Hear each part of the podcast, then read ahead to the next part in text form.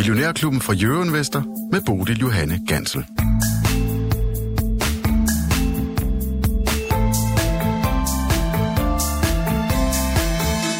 Inflation, recession, renteforholdelser, krig, covid og klimaforandringer, der er sandelig rigeligt at være bekymret over, men måske er vi mennesker også bekymret lidt i øh, lidt for meget. Måske pisker vi en stemning i hver af verden, har det måske endda lidt bedre, end vi går rundt og tror, når vi lægger øre til den gængse debat. Vi skal igennem retorikken her tirsdag morgen. Vi træder et skridt tilbage og løfter blikket for at danne os det store forkromede overblik, det som man også kunne kalde the big picture, og det gør I rent faktisk over hos mig Invest administrerende direktør Jeppe Christiansen. Godmorgen og velkommen til dig. Ja, godmorgen. Tak for det. Dejligt, at du vil komme her og tegne det store billede for os, fordi altså, når man kommer her til efteråret, og det hele har været, som det har været igennem 2022, med alle mulige udfordringer og meget, meget svært at være investor, så tænker man, ej, nu har vi simpelthen brug for at få et uh, forkromet overblik. Måske endnu mere, end vi nogensinde har haft brug for det før. Tænker du, at uh, det er sværere at finde overblik i disse tider, end uh, hvad vi har været vant til? Nej, egentlig ikke, men altså, Øh, jeg vil ikke give dig ret i, at, at hvis man sådan tager og kigger politisk på verden, eller sikkerhedspolitisk eller storpolitisk, så ser det meget broget ud. Altså både krigen i, i Ukraine, som er forfærdelig, øh, midtvejsvalget i USA, som, som også er meget polariserende, øh, og så situationen i Kina, som må vi lige have set en, en uh, partikongres, der også så meget specielt ud. Ikke? Mm. Så der er jo ting, der er øh, alvorlige. Øh, når det så er sagt, så vil jeg sige, øh, verden har jo været her før. Ikke? Altså, der er, hvis man spoler 30, 30, 40, 50 år tilbage, så kan man finde masser af meget, meget alvorlige episoder. Så på den måde er det ikke helt så anderledes, som mange gør det til. Så nu starter jeg med at sige, at vi mennesker måske er tilbøjelige til at piske en, en stemning i vejret. Er det også dit indtryk, når du sådan kigger ud på det brogede landskab af kommentatorer og analytikere derude? Jamen, det er jo sådan en blanding af ting. Ikke? Jeg, jeg synes jo personligt, der er lidt for meget af det, man kalder breaking news, som, som egentlig bare er helt almindelige, simple nyheder. Uh, så på den måde bliver man lidt, lidt forvirret. Så jeg vil sige, at vi lever i en tid, hvor der er mere information end nogensinde, mere viden end nogensinde. Uh, men det er så komplekst og forvirrende for de fleste, at man, man får en eller anden fornemmelse af, at det hele bare flyder rundt øh, usammenhængende. Men, men det gør det ikke. Og det skal jeg nok prøve at sige lidt mere om. Og det er dejligt. Vi har 55 minutter, hvor du altså skal igennem ordflommen Jeppe Christiansen og gøre os lidt klogere på det store billede, i hvert fald som I ser det over i uh, My Invest. Lars Persson, godmorgen og velkommen til dig også. Tak skal du have. Ja, man kan jo sige det som, er det vigtig viden eller ligegyldig info, ikke? og det er jo nok meget af det ligegyldige info faktisk, øh, så, så det er det, vi skal sortere fra, og det er lidt svært, fordi vi er på alle de her nyhedsmedier. Gamle dage, der fik man avis ind af, af døren, og så sad man og, og hyggede sig med den øh, i hele dagen. I dag, der har man jo læst nyhederne, inden øh, de overhovedet er kommet i, øh, i på TV-avisen. Så, altså, Inden det er blevet til nyheder. Så, så, så, så, så sådan er det. Mm. Nå, tilbage til den virkelige verden. Ja, Jamen, øh, markedet det øh, suser lidt rundt om omkring nullet. Det danske marked nede, øh, hvad hedder det nu, 0,2. Øh, finderne er oppe en lille smule, eller helt uforandret, og det er svenskerne egentlig også. Og det vi jo egentlig går og venter på, det er det her midtvejsvalg. Det kommer også an på lidt, hvordan øh, påvirker det os, øh, og hvordan påvirker det verden, og hvem vinder, og hvad betyder det nu øh, for USA? Er demokratiet i opløsning og sådan nogle ting? Så, så det kommer sådan til at påvirke det næste stykke tid, øh, mere end det måske har gjort øh, med det danske valg, i hvert fald på den korte bane. Så øh, det bliver lidt spændende at se, hvor øh, de ender henne. Så, ja, investorerne ja. er da ret ligeglade med det danske valg. Skal vi ikke bare sige det på den måde? Det må man sige. Det er ja. ikke ligesom i gamle dage med slutter, hvor øh, man kunne rykke et par, par procenter der, så sådan det. Men Pearson, der er dog også et par gode nyheder her til morgen. Der er i hvert fald nogle aktier, der springer i luften, kan jeg se. Ah, Pandora. Ja, Pandora var, rigtig, var et, et fint øh, regnskab, på trods af, at de jo lige har haft brand øh, nede på deres øh, lager i øh, Tyskland så mener de godt, at de kan klare ærterne, øh, og øh, de har også et, en, en fin fremgang, en omsætning på øh, 4 milliarder og en bundlinje, der hedder 960 øh, mod øh, 820 sidste år. Så jamen altså, vi, vi køber stadigvæk smykker på trods af, at øh, der er lidt recessioner, der er lidt øh, uro og sådan noget, og så har de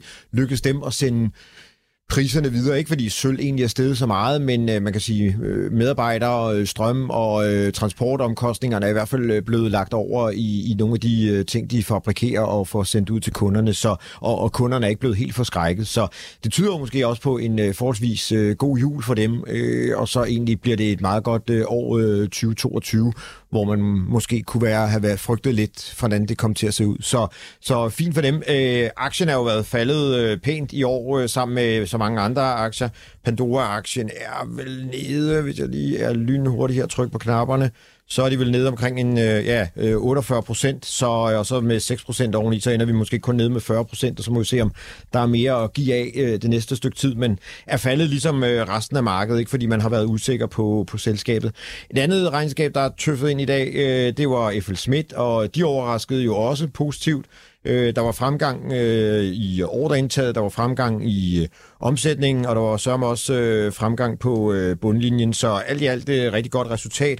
De viser sig, at det er jo selvfølgelig miner, øh, hvor det går øh, lidt bedre, og også hele den her serviceben, som øh, man nogle gange sidder og, og lurer lidt på som analytiker, og det, det går rigtig godt, fordi jamen, øh, folk har brug for reservedele, fordi de vi efterspørger lidt mere øh, øh, råvarer, de forskellige industriråvarer, som kover, zink og øh, øh, aluminium og nikkel, skal jo bruges til de her vindmøller og grøn omstilling. Så der er, der er en spændende fremtid. Jeg kan også se, at aktien er oppe øh, her til morgen. Det eneste... Men det har også været en aktie, der har været lidt øh, kørt lidt stille og roligt, Lars Persson. Det har været lidt en ør- ørkenvandring for investorerne at være med på den, har det ikke? Jo, altså det, man kan sige, vi har, vi har haft det lidt svært i forhold til, til de svenske, øh, Atlas Copco, øh, Epiroc og øh, Sandvik, hvor der har været måske mere fart på. Øh, så har Eiffel Schmidt altid hængt lidt i, i bremsen. Måske også fordi de har haft det her cementben, øh, der, der tynger dem lidt, så øh, hvor det har været lidt svært at få, få gang i, i, i den øh, udvikling. Specielt efter øh, det arabiske forår, hvor øh, Øh, mange af de kunder, de havde, var jo i, i det område, og der mistede de faktisk øh, en del øh, til det. Ikke? Så jo, og aktien er nede 22 procent. Øh, det har været nede, aktien har været nede at teste 160 øh, tre gange, ikke? Øh, og, og har holdt støtten alle gange. Så nu må vi jo se, om, øh, om vi kan komme op til 220, hvor der har været modstand, eller om vi skal helt op i øh, 260, hvor at vi har hvor den lå og handlede vandret i øh, 21. Så, så ja, det bliver lidt spændende at følge øh, FL Schmidt her, øh, både i dag og i den kommende tid. Men øh, lidt fart er der, der er kommet på aktien igen. Ja, lidt fart er der altså på FL Schmidt her til morgen op med øh, lidt over øh, 2,7 procent. ISS er også i det luftlag op mm. med 2,77, øh, som jeg kigger her på min skærm lige nu. De har kapitalmarkedsdag i, i går, og det var altså noget, som investorerne kunne lide at høre. Det, der kom ud fra Jakob Åb Andersen og mm. Company. Der er styr på butikken, ser det ud til igen, og der er altså folk, der køber ind på den historie. Persson, øh, ellers så er der øh, Boots. Mm, ja. Ikke Boots. Boost. Ja, ja. Boost. .com. Ja, ja, ja. ja. Øhm, den, de kommer også med regnskab her til morgen. Ja, altså de har jo en øh, bedre omsætning og en, øh, en, en bedre bundlinje var øh, lidt oppe for, for morgenstunden af. Øh, de omsætter 1,3 milliarder mod 1,2 sidste år, og så havde de et resultat på 24 mod øh, 1,7 millioner sidste år. Men ser man på hele årets resultat, så ender øh, bundlinjen kun på 62,7 øh, millioner for de her første ni måneder. Og det viser jo bare, at vi skal virkelig have slæbt mange cowboybukser igennem øh, butikken, før at øh, der kommer noget ned på bundlinjen. Så det skal man jo være opmærksom på som investor. Altså risikoen øh, er måske øh, forholdsvis øh, stor stadigvæk. Så øh, ja, vi, vi, den har også haft det svært øh, og også faldet tilbage. Og det har vi jo set mange af de her netbutikker har haft øh, en, en svær periode, og øh, vi har da et, et fald på øh, Boost, der er faldet 52 procent i år, ikke? Øh, har så rettet sig lidt, var ned i 42 for en to måneder siden, slut september, og nu handles den i 61, øh, 63 her til morgen, så ja, lidt, lidt bedre, men øh, er der måske lang vej til de gamle 140, hvor øh, vi handlede i år 2021, ikke? Så ja. Det er en øh, svær branche at tjene penge på. Det er det. Således altså et par af overskrifterne her på en tirsdag morgen. Du lytter til Millionærklubben fra Jurormester. Jeg har Lars Persson og Jeppe Christiansen i studiet. Vi skal sætte the big picture. Jeppe han har lovet at tegne og fortælle for os øh, hele timen. Hvis du har spørgsmål eller kommentarer til programmet, så er du selvfølgelig velkommen til at blande dig. Du kan skrive ind til mig på 42 42 03 21. Bare husk at starte din besked med Mio. Ja, Jeppe, vi skal prøve at se, om vi kan få sådan et øh, greb om den egentlige, den virkelige økonomiske øh, fremtid for, for den her verden. Altså, hvad er det for en tilstand, vi står med lige nu, og hvor er vi øh, på vej hen? Hvor starter man hen med sådan en historie? Jamen altså, man starter nok med at kigge lidt på sådan den generelle globale vækst. Altså, hvordan, hvordan ser den ud, øh, når vi kigger et år frem eller to år frem. Øhm, og når man, når man starter der, så skal man ligesom på en eller anden måde prøve at se, at, at verden har tre økonomiske centre, Europa, USA og Asien. Og i virkeligheden skal man måske starte med at sige USA først, fordi USA er så meget større. Men og hvis vi tager de her tre økonomiske centre, så er de alle tre præget af, af kriser. Uh, vi har sådan set uh, på en eller anden måde tre kriser på én gang. Altså i Europa har vi en energikrise. den er også sikkerhedspolitisk, men altså hvis nu kigger på det økonomiske, så er det en energikrise, fordi energiprisen, altså særligt gaspriserne og elektricitetspriserne, er steget så kraftigt. Og det udhuler reallønnen, og det giver en, en masse udfordringer og en lavere vækst. Øh, og ikke alene det, men vi har også den her risiko for, om, om der overhovedet er energi nok til at drive tysk erhvervsliv. Så, så Europa er ramt af en, en ret hård energikrise. Øh, hvis man sådan ser på, hvor hårdt den rammer, må man sige, at, at øh, energipriserne er steget så meget, at, øh, at det ligesom på en eller anden måde fjerner øh, 5-10 procent af BNP. Altså, det, det er næsten umuligt at, at få vækst i sådan et scenarie. Mm. Så, så Europa er nok præget af, af lavvækst, øh, også recession, et, to, tre år frem. Fordi det er ikke lige noget, der går væk. Altså, når man skal erstatte en energiforsyning fra Rusland med gas, så tager det tid. Altså, det er kæmpe infrastrukturinvesteringer. Så, så, så Europa har ramt en energikrise, der har givet stigende energipriser og lav vækst, recession, i en, en periode, der var længere tid. Så, men det, er ikke så det, det er ligesom den ene ting. Det er den ene ting. Men Jeppe, du, hvis vi lige, ja. lige bliver ved den energikrise, du, nu nævner du Tyskland, altså det er særligt Tyskland, der måske er ramt af den her energikrise. Altså hvor meget fylder Tyskland i den der samlede europæiske økonomi? Fordi jeg tænker, der må være andre lande, som kan trække lidt. Ja, ja, men, men øh, nu skal man lige huske, at det er jo ikke kun Tyskland, der får energi fra Rusland. Altså de tre store aftagere af russisk gas har været Tyskland, Italien, hvis Italien er køber endnu mere, øh, og så Holland. Så det er kontinentaleuropa, øh, og man kan sige, at Tyskland har det industrimotoren i Europa.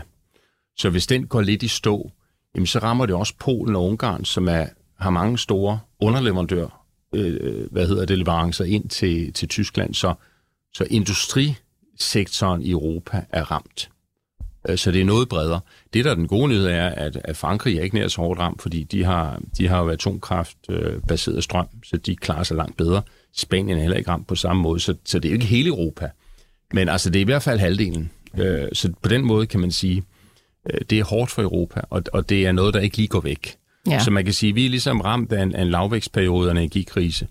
Hvis man så tager USA, så er USA ramt af, af inflation, Altså, de er ikke ramt af energikris. Altså USA har jo al den energi, de skal bruge. De er selvforsynende. Og øh, de har alt. De har atomkraft, de har solenergi, de har vindenergi, de har olie, de har gas, de har kul. De har alt, og de er selvforsynende. Så de har ingen energikris. Men de har en arbejdsmarkedskrise, fordi de mangler arbejdskraft. Altså øh, efter covid, øh, så har arbejdsmarkedet øh, udviklet sig anderledes, så der er simpelthen mangel på arbejdskraft. Der er 10 millioner ubesatte stillinger og et højt lønpres og en høj inflation fra den kant. Det har gjort, at de har strammet pengepolitikken, renterne er steget, så er det blevet dyrere at bo i egen bolig og øh, til leje. Det har bidraget yderligere til inflationen, så de, de er ligesom ramt af en inflationskrise, der fører til stigende renter. Hvis så tager Asien, så er Asiens øh, største økonomi, Kina, ramt af lockdown og en boligkrise. Så du har de tre økonomiske centre i verden, er alle sammen ramt af kriser, men tre forskellige kriser på én gang. Og det er jo det, der gør, at det globale vækstniveau, som normalt ligger på 4%, det er mere sandsynligt på 2%. Så vi er ligesom, verdens vækstrate er på en eller anden måde halveret, fordi vi har de her tre kriser. Men og det er, det, der sætter, det er det, der sætter stemningen for, for hele, hele verden, og det er jo det, der gør, at toplinjevækstforventningerne generelt falder. Mm. Fordi det er sværere for virksomheder at få vækst, når verden er i, i lavvækst. Og hvor meget sværere er det, når man går fra en øh, BNP-vækst globalt fra 4%, som du siger, ned til 2%, altså en halvering? Altså, hvor, hvor, hvor hårdt sætter det ind på virksomhederne?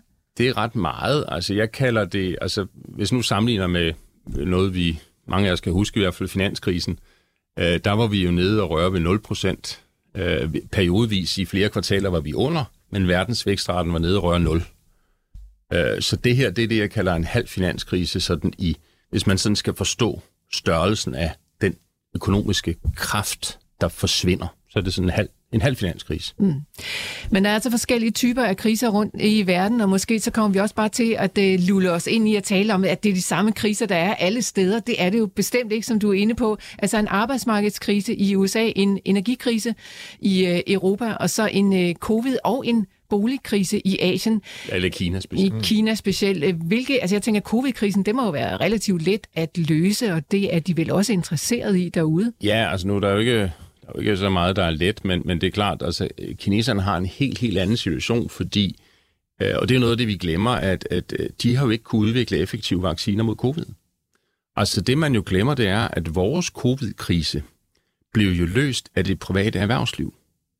Det var det private erhvervsliv, der udviklede ekstremt virkningsfulde vacciner på rekordtid, satte dem i produktion og fik alle vaccineret. Det skete både i Europa og USA. Øh, det var jo ikke, altså den her historie om, at, at, at det var regerings øh, statspolitik, der, der øh, løste det hele. Nej, man lavede nogle kloge hjælpepakker, der gjorde, at økonomien ikke faldt fra hinanden. Men det, der løste krisen, var udviklingen af effektive vacciner på rekordtid, både i USA og Europa. Øh, det skal vi jo takke det private erhvervsliv for igen. I Kina har man ikke kunne udvikle vacciner på samme måde. Man har ikke den her såkaldte RNA-teknologi, der er en moderne teknologi, der er udviklet af, af biotech-virksomheder i Europa og USA. Den har man ikke, den er ikke nået nær så langt i Kina. Så deres vacciner, de vacciner, de har haft, er ret ineffektive og svarer lidt til, kan man sige, effektivitetsmæssigt til den type af influenza-vacciner, vi havde i gamle dage. Mm. Lige nu er de, altså man skal ikke undervurdere kineserne, fordi jeg tror, at de skal nok få udviklet en RNA-vaccine også, og de arbejder på højtryk lige nu. Øh, og derfor tror jeg også, som du siger, at i løbet af måske et halvt år, eller måske lidt mere, så har de også vacciner, de kan vaccinere befolkningen, og så kan de åbne op igen. Så jeg, jeg tror sådan set, Kina kommer tilbage inden for maksimalt et år. Så det er så den ene del af deres krise. Hvad så med boligkrisen, som jo du altså også peger på, der er derude? Jamen, den er, den er jo for så vidt, øh, ud fra en økonomisk betragtning, langt værre. Øhm, fordi at de har en boligboble og en, en overinvestering i boliger, der er mindst lige så dramatisk som det, vi havde op til finanskrisen. Altså man skal jo huske her, at når vi havde en finanskrise i, i både Europa og USA, og man, man sagde ligesom, at det var bankernes skyld, så, så var det jo kun en lille del af sandheden, fordi det, der lå forud for finanskrisen, var jo en overinvestering og overbelåning af boliger, som helt, kan man sige, vi alle sammen deltog i. Øh, og den boble var, der hvor den var størst, det var i Spanien, der udgjorde den mere end 30 procent af BNP, boligboblen. Mm. Øh, I Kina, der udgør boligbyggesektoren nu omkring, altså med følgeindustri, omkring 30 procent af deres BNP. Og det har den gjort længe. Så man har overbygget vanvittigt. Og priserne på boliger steg voldsomt i lang tid. Så man har en boligboble, der er, vil jeg sige, øh, værre end den, vi havde, da vi fik finanskrisen. Det, der så sker, er, at, at øh, når man har en, en styret økonomi, som den kinesiske, hvor hele finanssektoren er styret og bankerne er styret, så eksploderer det ikke. Men, og det kan man sige, det er meget rart, man får ikke de her voldsomme kursskred, som vi andre så under finanskrisen. Til gengæld får man jo heller ikke gjort noget ved det, fordi man fortsætter jo. Man kapsler det inden og prøver at få det til at som om det går væk af sig selv. Og, og nu vil jeg så sige, at kineserne er jo dygtige, så jeg er sikker på, at de kommer til at håndtere det på en eller anden måde, men det vil lægge en dæmper på kinesisk vækst i rigtig mange år. Altså deres vækstrater, øh, som i gamle dage var 7-8 procent, nu er de faldet ned og ligger på 3-4 stykker her under covid eller lavere, jamen de bliver dernede, og de falder måske helt ned mod 0 periodevis, 0,2-3 procent, øh, fordi øh, gældsbolig, gældsboblen og boligboblen er så tyngende en byrde for økonomien i mange år. Og hvad er mange år i dit øh, perspektiv, Jeppe? Er det 10, 20? 5-10 år. Okay. Og de, jeg vil sige, hvis man sådan trækker linjen på kinesisk økonomi meget langt frem, så vil de på mange måder ligne, komme til at ligne Japan. Øh, sådan lavvækst i mange år.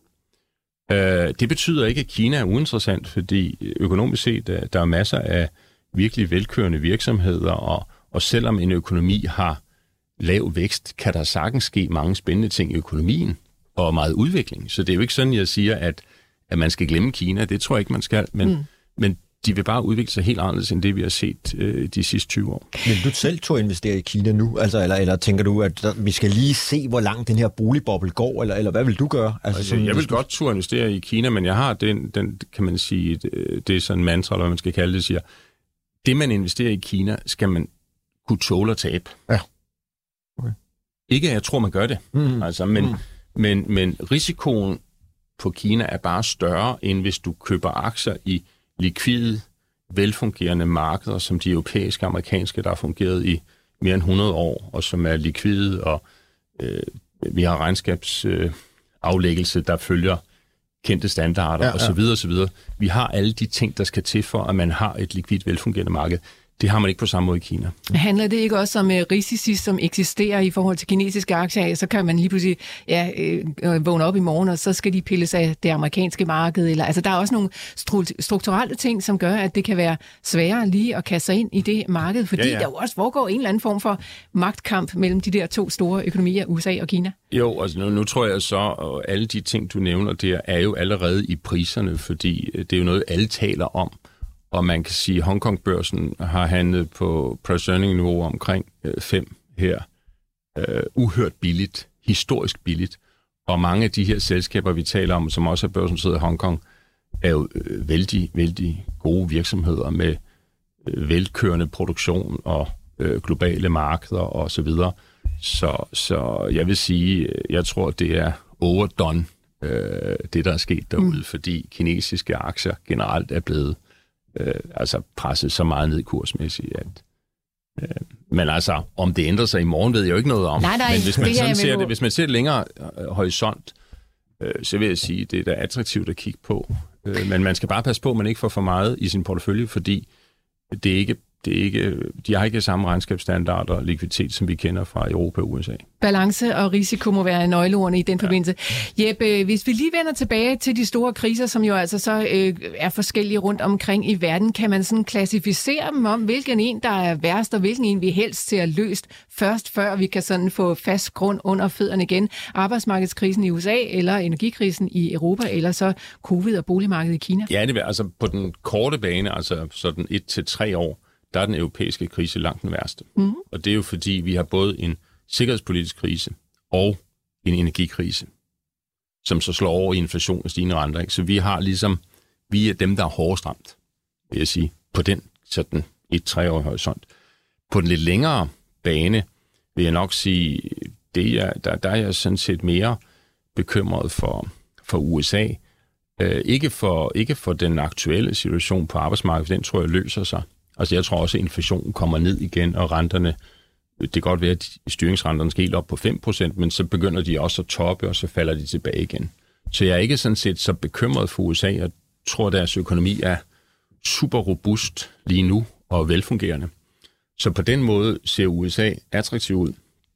Det, der bekymrer mig, det er mere den langsigtede polarisering. Altså nu har vi midtvejsvalg her i dag, og det er jo en, en, en risikofaktor. Altså kan kan, kan USA bevare sin sammenhængskraft. Jamen, kan de det? Altså, hvad tror du? Jamen nu, jeg har ikke sådan politisk indsigt. Jeg følger det sådan lidt mere, kan man sige, sådan lidt set udefra. Og, og hvis man tager paralleller tilbage i tiden, så har USA jo tidligere været ramt af voldsomme kriser. Mm. Og det er jo altid lykkedes dem at komme igennem. Øh, så man kan jo håbe, der på et tidspunkt kommer noget samlende i USA. Lige nu ser det ikke sådan ud, men, men, men det er jo sådan det, man skal passe på, at man ikke konkluderer for tidligt. Øh, jeg synes, der er risikofaktorer, der vokser omkring polarisering, men måske vil det i løbet af fem år se helt anderledes ud. Det er ikke så lang tid siden, jeg så data fra Google om, hvad der bliver søgt mest på, og der var et af de ord, der blev søgt mest på i, øh, i USA, det var altså borgerkrig, og det er vel altså ikke noget, vi har talt om i mange, mange år, men det kan vi måske risikere at skulle vende. Ja, nu tror jeg, man skal passe på med de skræmmebilleder. Øh, det, det, altså, jeg tror ikke, øh, det nytter så meget at trække de skræmmebilleder Så jeg frem, kalder det borgerkrig, men du kalder det, at vi mister sammenhængskraften. Det ja, er vel helt, det, øh, ja, det kan godt være, at jeg smider et skræmmebillede op, men altså... Politisk, økonomisk ustabilitet. Mm. Okay. Hvor meget kan det komme til at betyde for amerikansk økonomi, hvis vi kommer ud i øh, ja, det værste scenarie? Det kan godt være, at det ikke bliver borgerkrig, men et eller andet, hvor man ikke har nogen sammenhængskraft mere? Det er svært at vurdere. Det er sådan en, en, en politisk ting, men, men øh, det, som, som man kan sige er bedst for en økonomi og for virksomheder, for, det, det er sådan en grad af, af forudsigelighed, og, og man, man beslutter nogle ting, man holder fast i, man ikke switcher rundt hele tiden. Men der er en linje i, i den økonomiske politik, man fører. Øh, og der kan man sige, at USA har jo heldigvis en, en øh, meget stærk centralbank, der fungerer super godt og lægger en øh, kan man sige, rolig linje frem, som man holder fast i.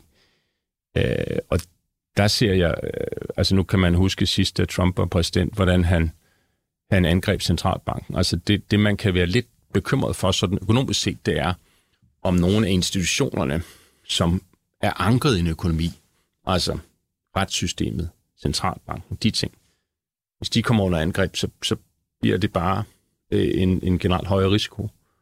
Øh, og en højere risiko betyder højere risikopræmier, lavere priser. Mm. Sådan.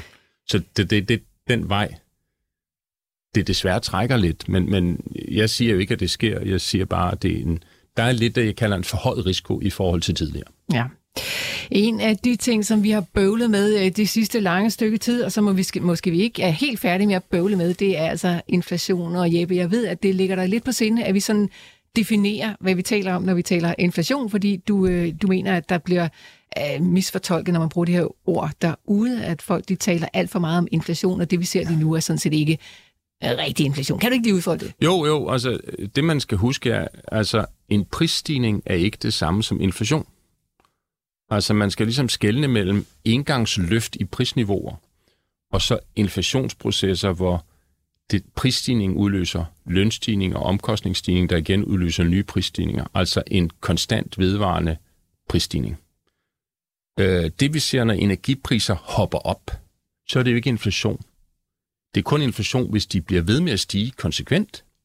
Jeg tror jo, at det, så, det hop, vi så i, i gaspriser og elektricitetspriser i Europa, det var jo et indgangschok-ryk opad, fordi den russiske gas pludselig ikke kom i samme mængder.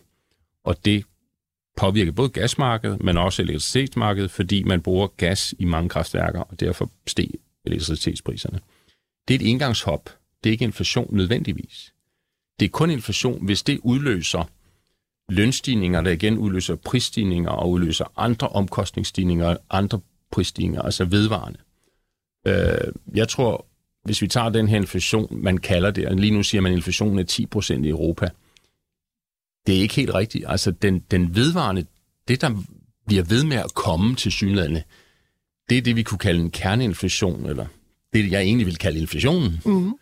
Den ligger nærmere på en 4-5 stykker lige nu. Altså når vi tager energipriser og... Når vi tager energipriselementet ud, så ligger vi sådan set på 4-5 procent. Ja. Det tror jeg så øvrigt vil bevæge sig nedad i takt med, at vækstraten falder, fordi vi får jo formentlig øh, recession 0, negativ vækst i Europa, særligt i Tyskland, noget tid. Øh, ikke nødvendigvis lang tid, men vi får det et stykke tid. Øh, så kommer der lidt stigende arbejdsløshed, og så kommer der øh, ikke nødvendigvis pres øh, opad på lønnen, men måske nedad på lønnen. Øh, så derfor så vil, øh, altså de her 4-5 procent tror jeg ikke fortsætte. Jeg tror faktisk, vi kommer tilbage. Øh, Øh, altså nu var vi så begunstiget, at inflationen i lang tid lå mellem nærmest på 1% eller 0%.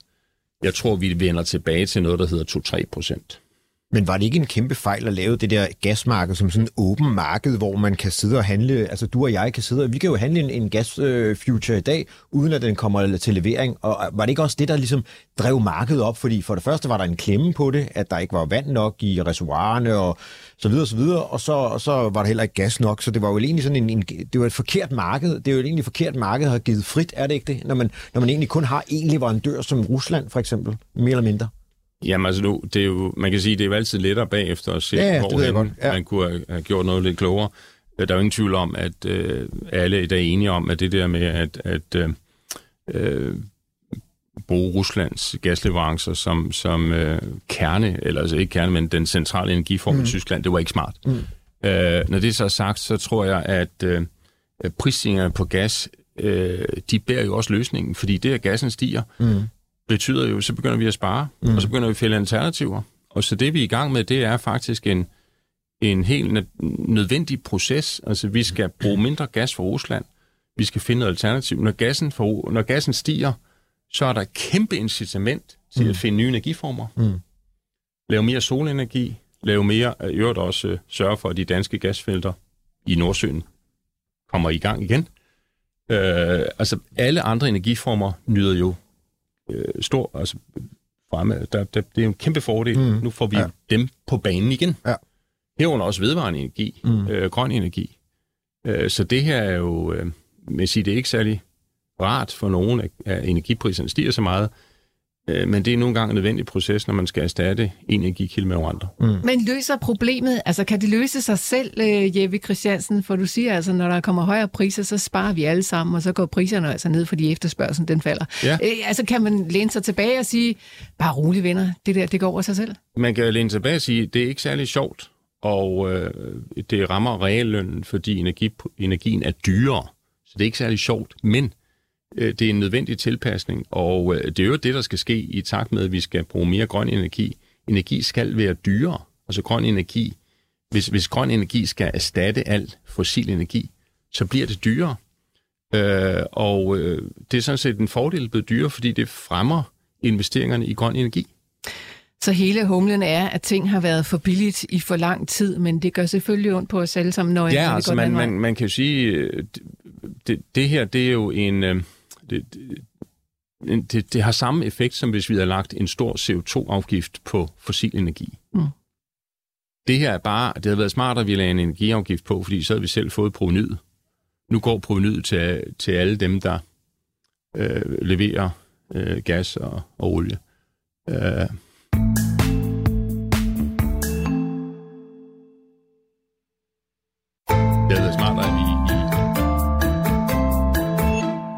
på fossil energi, så havde vi fået samme effekt, og så havde vi fået meget mere grøn energi hurtigere. Ja, undskyld, øh, der kommer jeg altså lige til at spille en lille stykke musik henover, hvad du sagde der, Jeppe, Nå. men vi kommer lige tilbage til ja, ja. Jeppe, der er jo altså andre grunde til, at vi lige pludselig fik så øh, vanvittige inflationsretter. Det var jo altså, fordi vi efter corona, hvor alt havde været lukket ned, lige pludselig også stod og var, øh, manglede en masse varer ude på, på hylderne, og der var forsyningskæder, som gik fuldstændig i udu.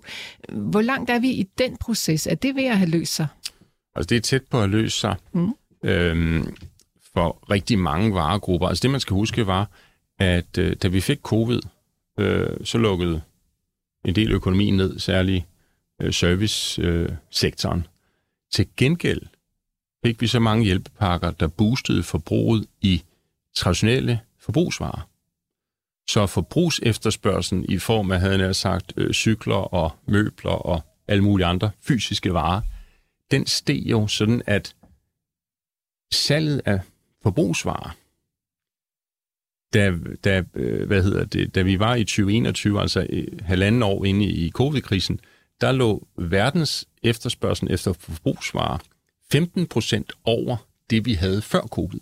Fordi vi ligesom købte forbrug og skruede ned for service. Hoteller, rejser, alt det der.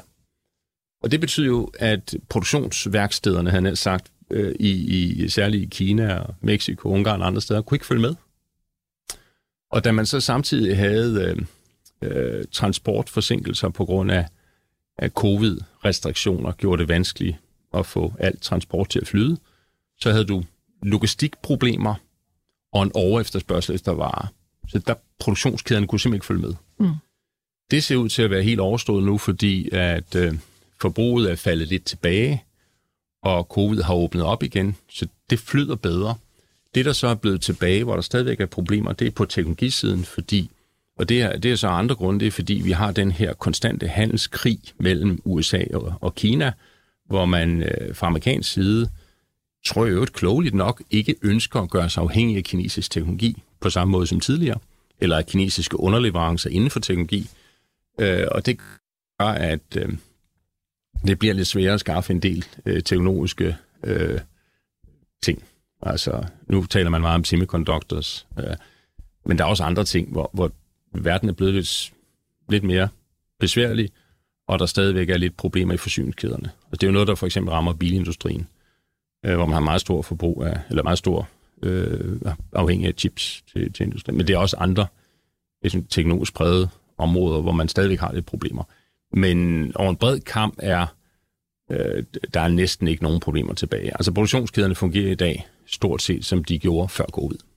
Så det her prishop, eller hvad man måske kunne øh, på sigt frygte, udvikler sig til reel inflation, altså er det værste bag os? Jeppe, fordi at det lyder som om, at øh, gaspriserne, de øh, sådan set ligger på et øh, niveau nu, hvor vi, ja, det sker måske ikke så meget. Øh, varemanglen, den er også kommet i orden igen. Forsyningskæderne, de kører inger til. Altså, de der store problemer, som har skabt de her prishop, er de ved at være forsvundet? Nej, jeg vil ikke sige, de er forsvundet. Altså, jeg vil sige, vi lander, jeg tror, vi lander øh, om et år eller to på en inflation, der er højere end den, vi havde før covid. Øh, men, men vi kommer meget ned fra det niveau, vi har nu. Øh, men der er nogle ting, der er blevet dyrere. Altså, når man ikke på samme måde udnytter verdens arbejdsdeling, men producerer mere lokalt. Altså, man, man skruer jo ned for sin afhængighed af Kina i USA. Man investerer meget mere i USA og i at bygge egen, eget produktionsapparat op. Det er jo dyrere end det, man havde i Kina, fordi man har højere lønniveau og højere renteniveau. Så omkostningsniveauet generelt kommer til at stige i forhold til tidligere. Så vi, vi får sådan lidt opadgående pres på inflationen, som vi ikke havde tidligere. Men altså, tidligere havde vi jo også meget, meget lav inflation. Så det, det jeg prøver at sige er, at hvor vi tidligere lå på måske 1% inflation i Europa og, og 2 i USA, så kommer vi måske til at ligge på 2, 3, 4 stykker. Øh, så vi kommer ikke tilbage til det gamle. Men er det ikke også noget nær et ønskeniveau, og det kan godt være, at fire er lige til den høje side, i hvert fald i forhold til, hvad centralbankerne de gik og ønskede sig igennem rigtig mange år, hvor de havde svært ved at skabe inflation, og hvor de pulsede penge ud i hovedet på folk. Øh, der gik man efter 2% inflation. Øh, 3 eller 4%, er det sådan nogenlunde ok at til at leve med? Ja, det, det, det kan man da sagtens leve med, og måske øh, ender det med om et par år, at vi lander en lidt mere balanceret økonomi, end vi havde tidligere. Mm. Men for firmaerne eller for selskaberne betyder det så også, at omkostningen stiger. Så som jeg som aktionær, jeg skal jo så heller ikke forvente så meget på bundlinjen, som jeg har set før. De samme vækstrater kan vi så ikke holde i, altså kan vi vel ikke holde øh, i fremtiden? Eller hvad tænker du der? Altså, når, nu skal man huske, at, at øh, hvis vi har lidt højere inflation, så toplinjen i virksomhederne, det er jo realvæksten, som ja. lige nu kommer ned på to. Den kommer nok tilbage mod 3-4 stykker senere. Ikke? Ja. Og så oveni lægger du inflationen. Øh, så inflationen, altså det, at, at pris, øh, prisstigningerne er større, mm. gør jo også, at vækstraterne i toplinjerne bliver større end ellers. Men bundlinjerne bliver ramt, fordi vi har øgede omkostninger til lønninger og råvarer og el for, og vores investeringer, vi har en højere rente i selskabet, vel? Eller hvad? Ja, altså, det er niveauet, øh, altså indtjeningsniveauet i den her proces vil være under pres. Mm. Når vi så kommer tilbage i en ny, sådan lidt mere stabil Almindelig. tilstand om ja. et par år, ja.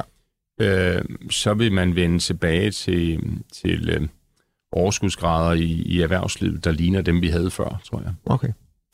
Jeppe Christiansen, vi skal jo selvfølgelig, altså det er jo et investeringsprogram det her, så vi skal jo ligesom omkring finansmarkederne, og hvad betyder alt det her og den situation, som verden står i så for finansmarkederne? For der er ikke nogen uh, tvivl om, at der er rigtig mange investorer, som har tabt penge i løbet af 2022. Man skal have ligget uh, ganske korrekt for at have tjent penge på det. Det er der nogen, der har her i klubben. Lars Svendsen er en af dem, som har virkelig, øh, er han op med over 30 procent, så det er sådan set virkelig godt gået.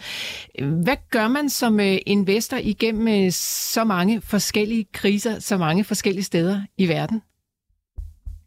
Jamen, det er jo et rigtig godt spørgsmål nu, er det her med det kortsigtede eller langsigtede. Øh, sådan på den korte, korte bane tror jeg, det er meget svært sådan at, at sige noget helt præcist om, om kursudviklingen, fordi vi har alle de her Øh, elementer, der trækker hver sin vej. Øhm, på lidt længere sigt øh, tror jeg sådan set, at, øh, at det er et meget godt købstidspunkt for, for aktier, sådan generelt, fordi vi er kommet ned på price-earning-niveauer øh, på en 15-16 stykker. Øh, og øh, endda kan man sige, mange, mange store globale velkørende virksomheder, det vi i Mind Vest kalder value, øh, de ligger tættere på 10-11 stykker i price earning. Øh, altså de ligger lige så billigt, som de lå øh, der, da covid-krisen var på det værste. De er ikke helt nede på det billige niveau, vi havde under finanskrisen, hvor vi havde et egentlig sammenbrud i dele af markedet. Øh, så det er vi ikke, men, men, men ud fra en langsigtet betragtning er det sådan rimelig gode købsniveauer. Så, så jeg er sådan rimelig, hvad hedder det, behersket øh, optimist, hvad det gælder sådan det langsigtede perspektiv for aktier. Mm. Og hvis vi kigger på obligationerne, vil jeg også sige, øh, altså jeg tror, vi er meget, har været meget tæt på, på en rentetop fordi det, man skal huske, er, vi kan godt se, at styringsrenterne skal yderligere op. Centralbankerne vil fortsætte et stykke tid endnu med at sætte renterne op. Men det er jo allerede indiskonteret i priserne. Altså obligationsmarkederne har jo indkalkuleret alle de ulykker, hvis man kan kalde det sådan. Og det er jo derfor, vi har haft realkreditrenter I USA tror jeg, at realkreditrenterne har været omkring 7 procent. Og i Danmark har vi været i hvert fald 6 procent. Mm. Det er jo meget høje renteniveauer, når man sådan ser det i, i lyset af, af udviklingen de sidste 10 år. Øh, og efter min opfattelse attraktive købsniveauer. Så kan vi altså sætte en eller anden form for lighedstegn mellem øh, en rente top og så en øh, aktiebund, eller er det for farligt Jamen, at gå den jeg vej? plejer at sige det sådan lidt på den måde, at når inflationen topper, så topper renten. Og når renten topper, så bunder aktierne. Mm. Og det er det punkt, vi er meget tæt på. Det kan være, at vi har passeret det. Det kan være, at det kommer om tre måneder. Det tror jeg er helt umuligt at sige. Men vi er tæt på det punkt, hvor inflationen topper, renten topper og aktierne bunder. Så får vi et sweet spot med stigende aktiekurser og øh, stigende obligationskurser. Ja. Ja. ja. Ikke forever. Nej, nej, nej, nej, nej, det er jeg godt klar over. Nej, nej, ja, ja, ja. Der er intet, der er forever i den her Det var verden. ikke honningkrukken, vi åbnede. Jeg er Men klar over det. Jeg er klar over det. Er I begyndt at samle aktier op over hos øh, Marinvest? Ja, altså vi, vi siger jo, altså vi siger, at det er et tidspunkt, hvor man godt kan begynde at købe lidt. Mm. Men alle dine... Øh, altså vi har det, vi, vi, vi kategoriserer det sådan på den måde, at vi er neutrale på aktiepositionen. Det betyder, at man holder fast i det, man har. Mm. Og så har vi noget, hvor vi siger, at man skal sælge lidt ud, eller man skal købe lidt. Og lige nu har vi altså ligesom sagt, det det er et tidspunkt, hvor man godt kan supplere og købe lidt ekstra aktier, hvis man er langsigtet og risikovillig. Det er klart, hvis man er kortsigtet og skal bruge pengene inden for et år eller sådan noget, så, så er det en helt anden situation. Ikke? Men er man, øh, handler man sådan langsigtet og positionerer sig ved sin opsparing og sin pension, jamen, så er det et meget godt tidspunkt at købe, købe aktier på. Og I er jo øh, value-investorer, det er det, som I øh, giver jer ud på. Men der er vel også mange af vækstaktierne, som øh, er faldet så meget, så man måske kan begynde at holde lidt øje med, om der er noget, om der ligger nogle guldklumper gemt der i, i det muld. Jeppe, kigger I slet ikke i den retning? Jo, jo, altså vi har jo også øh, et par dygtige porteføljemanager, der kigger på vækstaktier. Mm. Vi kigger så på den del af vækstaktierne, som har øh, prispunkter, der, der ikke er helt i, altså, i skyerne. Altså vi er ikke så meget for de her såkaldte disruption øh. Eller dem kan vi ikke rigtig altid forstå, tror jeg. Så vi holder os til det, vi kalder velindarbejdede virksomheder, der opererer i vækstmarkeder, altså som vi så kalder vækstaktier. Mm. Øh, og der er der nogen, der bestemt er attraktive. Øh, så det, også der er der gode muligheder. Og har I hele verden som jeres øh, aktielejeplads, øh, Jeppe? Plukker I aktier rundt omkring i hele Ja, verden? altså vi, vi har faktisk den opfattelse, at det, noget af det vigtigste, når man øh, investerer langsigtet øh, opsparing, det er at investere globalt. Fordi, øh, som jeg plejer at sige, lige nu er Europa hårdest ramt af krise, og vi har en tendens til at tro, at hele verden ser ud som Europa. Men det gør hele verden ikke. Europa udgør 18 procent af verdens BNP, og som jeg siger, de 82 procent har det væsentligt bedre end de 18 procent. Altså, hvis vi går væk fra Europa, ser det bedre ud, end det gør i Europa, fordi vi er ramt af den her Ukraine-energi-sikkerhedspolitiske krise. Mm. Og derfor er det rigtig klogt langsigtet at ha- have globale porteføljer, fordi så får man bedre risikospredning. Så medmindre man mener, at man er eksperten, der kan finde alt det bedste øh, i Europa, så, så skal man helst holde, hellere holde sig til nogle globale øh, aktiepositioner. Det betyder ikke, man ikke... Man kan jo sagtens have en, en del danske og en del europæiske aktier, men man skal se det i sådan et globalt perspektiv. Jeppe Torben har skrevet ind til os her på sms'en omkring Japan, og vi har slet ikke fået nævnt Japan her, som jo ellers også er det verdens fjerde største økonomi efter USA, Europa, Kina, og så kommer Japan vel liggende der et eller andet sted. Er det ikke interessant at kigge på Japan? De jo. har jo hverken inflation, og de har jo stadigvæk vækst, så vidt jeg ved. Jamen ja, altså aktiemæssigt mener jeg, at Japan er utrolig interessant. Øh, De har globale virksomheder, øh, velindarbejdede, stærke eksportorienterede virksomheder, øh, teknologisk virkelig øh, helt fremme. Øh, så på rigtig mange områder er Japan super interessant. Øh, aktierne er ikke særlig dyre, altså de ligger med lave price earning, mange af dem. Øh, yenen er blevet utrolig billig, den er jo faldet, endda faldet over for euroen, som også er faldet over for dollaren. Ikke? Mm. Øh, så yenen ligger øh, relativt, øh, hvad hedder det, attraktivt. Øh, så, så japanske aktier mener jeg faktisk er, er virkelig interessante. Men Torben han er faktisk inde på lige præcis, hvordan Japan vil løse den igangværende situation vedrørende yenen. Altså, yenen er blevet så svækket. Er det noget, de sådan sidder og klør sig i håret over? Øhm, nu det der med valutaerne. Ikke? Altså det, der jo er sket det sidste stykke tid, er, at øh, alle er øh, om, om dollaren. Og det er jo fordi, at, at udover at USA er verdens stærkeste økonomi, så har de også verdens stærkeste finansmarked, øh, og så er de set som det sikre sted i en, en verden præget af, øh, hvad hedder det, konflikter og Rusland, Ukraine, Kina, Taiwan. Lige pludselig er USA jo ligesom sikkerheden, både øh, hvad hedder det, militært, øh, økonomisk og finansielt. Og derfor også med en højere rente, end vi har i Europa. Så det er jo klart, pengene er svømmet til USA og har troet dollaren op. Og øh, det tror jeg godt kan fortsætte et stykke tid endnu. Øh, men hvis man ser på det længere sigt, så, så, så er det jo sådan, at valutaerne, valutaernes, øh, altså den japanske yen-kurs og den europæiske euro og den amerikanske dollar, de vil jo indrette sig efter købekraftniveauet. Øh, og derfor tror jeg, at den japanske yen sådan set har, har tabt mere, end den skal. Mm. Men jeg sagt, så i et længere perspektiv tror jeg, at, øh, at yen skal nok holde sig og måske endda komme igen. Fordi Japan, altså man skal huske, at Japan har jo, det kan godt være, at de har en stor statsgæld. De har verdens største statsgæld mål i forhold til BNP. De har også en af verdens største finansielle formuer i forhold til resten af verden. Altså landet Japan har jo kæmpe investeringer uden for Japan, og har jo som land en meget, meget stor finansiel formue. Mm. Så det er jo bestemt ikke, altså det er jo ikke et fattigt land på nogen som helst måde. Nej. Jeppe, en af de kriser, som vi ikke har nået at røre endnu, trods at vi har været igennem øh, adskillige, det er klimakrisen. Jeg kunne godt tænke mig, at vi lige øh, vente den, fordi sådan øh, helt, øh, jeg var nærmest øh, ved at kalde det tragikomisk, så er det jo sådan i vores verden, at når der er nogle kriser, så opstår der altså også nogle muligheder for, at der skal findes løsninger, og dermed altså også muligheder for at investere ind i et eller andet, som kommer derude i, i fremtiden. Klimakrisen skaber også nogle spændende muligheder for investering, tænker jeg. Hvad tænker du om det?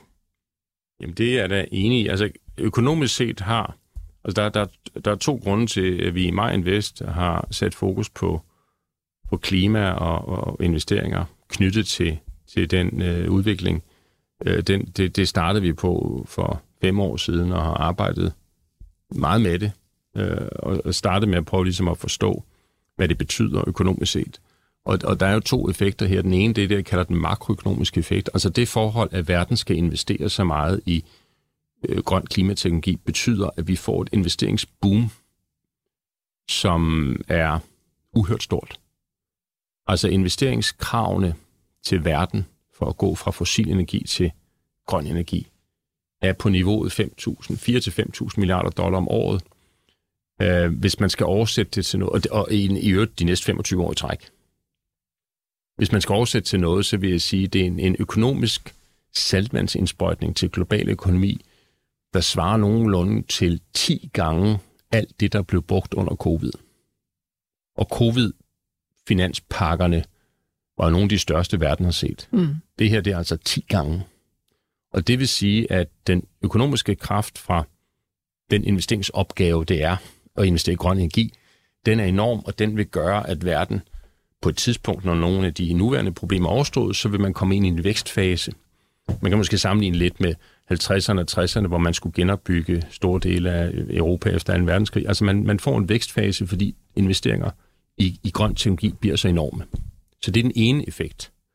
Den anden effekt, det er så, at når man gør det, så er der jo brug for privat erhvervsliv, fordi det er det private erhvervsliv, der laver klimaløsningerne. Altså alle klimaløsninger laves jo af det private erhvervsliv. Så derfor vil der jo, der er allerede virksomheder, som er super interessante i det perspektiv, og der vil komme nye til. Og det er jo ikke kun vindmøller. Altså i Danmark har vi sådan en tendens til at tro, at klima har kun noget at gøre med vindmøller og elbiler. Øh, men, men vindmøller og elbiler er jo kun et lille hjørne af den grønne klimaøkonomi. Vi skal jo bruge masser af grønt brændt, grønne brændstoffer, teknologi, der forbedrer og effektiviserer energiudnyttelsen, varmepumper, hele byggesektoren, byggeriet skal laves anderledes. Der skal laves masser af innovation. Vi skal også lave carbon capture, som det hedder, indsamling af CO2. Det kræver også en særlig teknologi. Du kan gå igennem hele økonomien, øh, og der er masser af områder, hvor der er kæmpe vækstmuligheder for erhvervslivet. Øh, og det er jo derfor, øh, vi besluttede så sidste øh, år, forrige år, at prøve at arbejde med det her tema, og vi har så også lavet et investeringsprodukt, en investeringsfond, der hedder Net Zero 2050, som kun fokuserer på at finde de virksomheder, de aktier, som formår at tilpasse sig hurtigere og hurtigt til det her. Mm. Øh, så det er jo ikke... Altså, i Danmark snakker vi om, om Vestas, som er en fremragende virksomhed, som man øh, laver jo vindmøller, ikke? Men der er jo mange andre virksomheder, som laver ting, der er helt afgørende vigtige for den grønne energi. Og det, er altså, og det er dem, vi leder efter. Og det er altså virksomheder, man så skal lægge sin, uh, sætte sin lid til, fordi at når jeg kigger på sådan noget som COP27, der jo lige er blevet skudt i gang, og der så bliver vi billeder fra de seneste, jeg ved ikke hvor mange COP, hvor man ser, at de stiller sig op, når det er slut, og de klapper, og de er så glade, og nu har vi endelig fået besluttet noget, og man sidder bare her og tænker, jamen der sker jo ingenting. Hvad tænker du så? Øhm, jeg, vil ikke, altså, jeg vil ikke sige, at der ikke sker noget, og et eller andet sted skal man jo huske, det er jo positivt, at verden taler sammen. Fordi forudsætningen for at løse det her problem, det er, at verden taler sammen. Det, jeg er mest bekymret for, det er jo sådan set, at hvis man holder nogen helt ude, som ikke er med. Øh, men, men at verden taler sammen er jo positivt. Så jeg kan godt forstå, kan man sige, begejstringen over, at det lykkedes at tale sammen. Det, man så kan være bekymret over, det er, om der sker nok, og den hastighed, hvormed det sker. Øh, jeg synes jo også, at der er den skævhed, at i USA og Europa burde vi jo erkende, at det er os, der har skabt problemet, og derfor er det os, der skal løse det og betale for det. Øh, fordi øh, mange af de her lande, der deltager i, i, i COP-mødet også i Ægypten, har jo slet ikke råd til det. Men det er jo, altså den CO2-forurening, vi har oppe i atmosfæren, den er jo skabt af Europa og USA. Mm. Øh, og derfor er det også os, øh, der har ansvaret for at løse det. Og det mangler, nu ved jeg, i den her gang har det faktisk været fremført med ret stor tydelighed fra det, man kalder udviklingslandene, at, at det er sådan, det hænger sammen.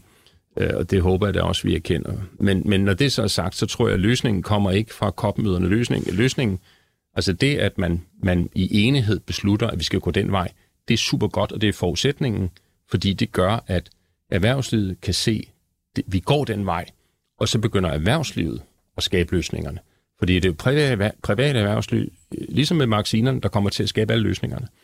Og øh, hvad hedder det, jeg et eksempel her fra, den, fra Danmark. Ikke? Vi, I Danmark, vi øh, forurener med, officielt siger vi, der bliver lavet, tror jeg, 42 millioner ton CO2 i Danmark via vores produktion.